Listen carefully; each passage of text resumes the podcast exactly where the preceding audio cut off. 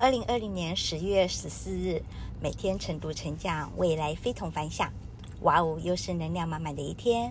我是克拉拉，今天要跟大家分享的主题是：优秀的团队管理应该是怎样呢？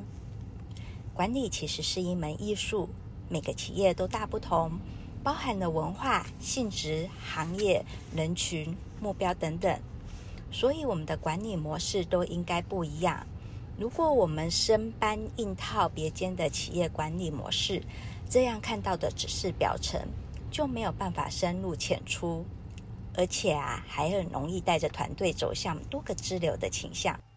在中国有个企业坚持星球，目前线上付费用户二点五万人，市值近五亿人民币。这间企业虽然不是世界知名的企业，但他们常常应用这六个步骤锻炼思维，来助力企业成长。确认焦点，引导思考，解决问题，激发动力，确立目标，具体量化。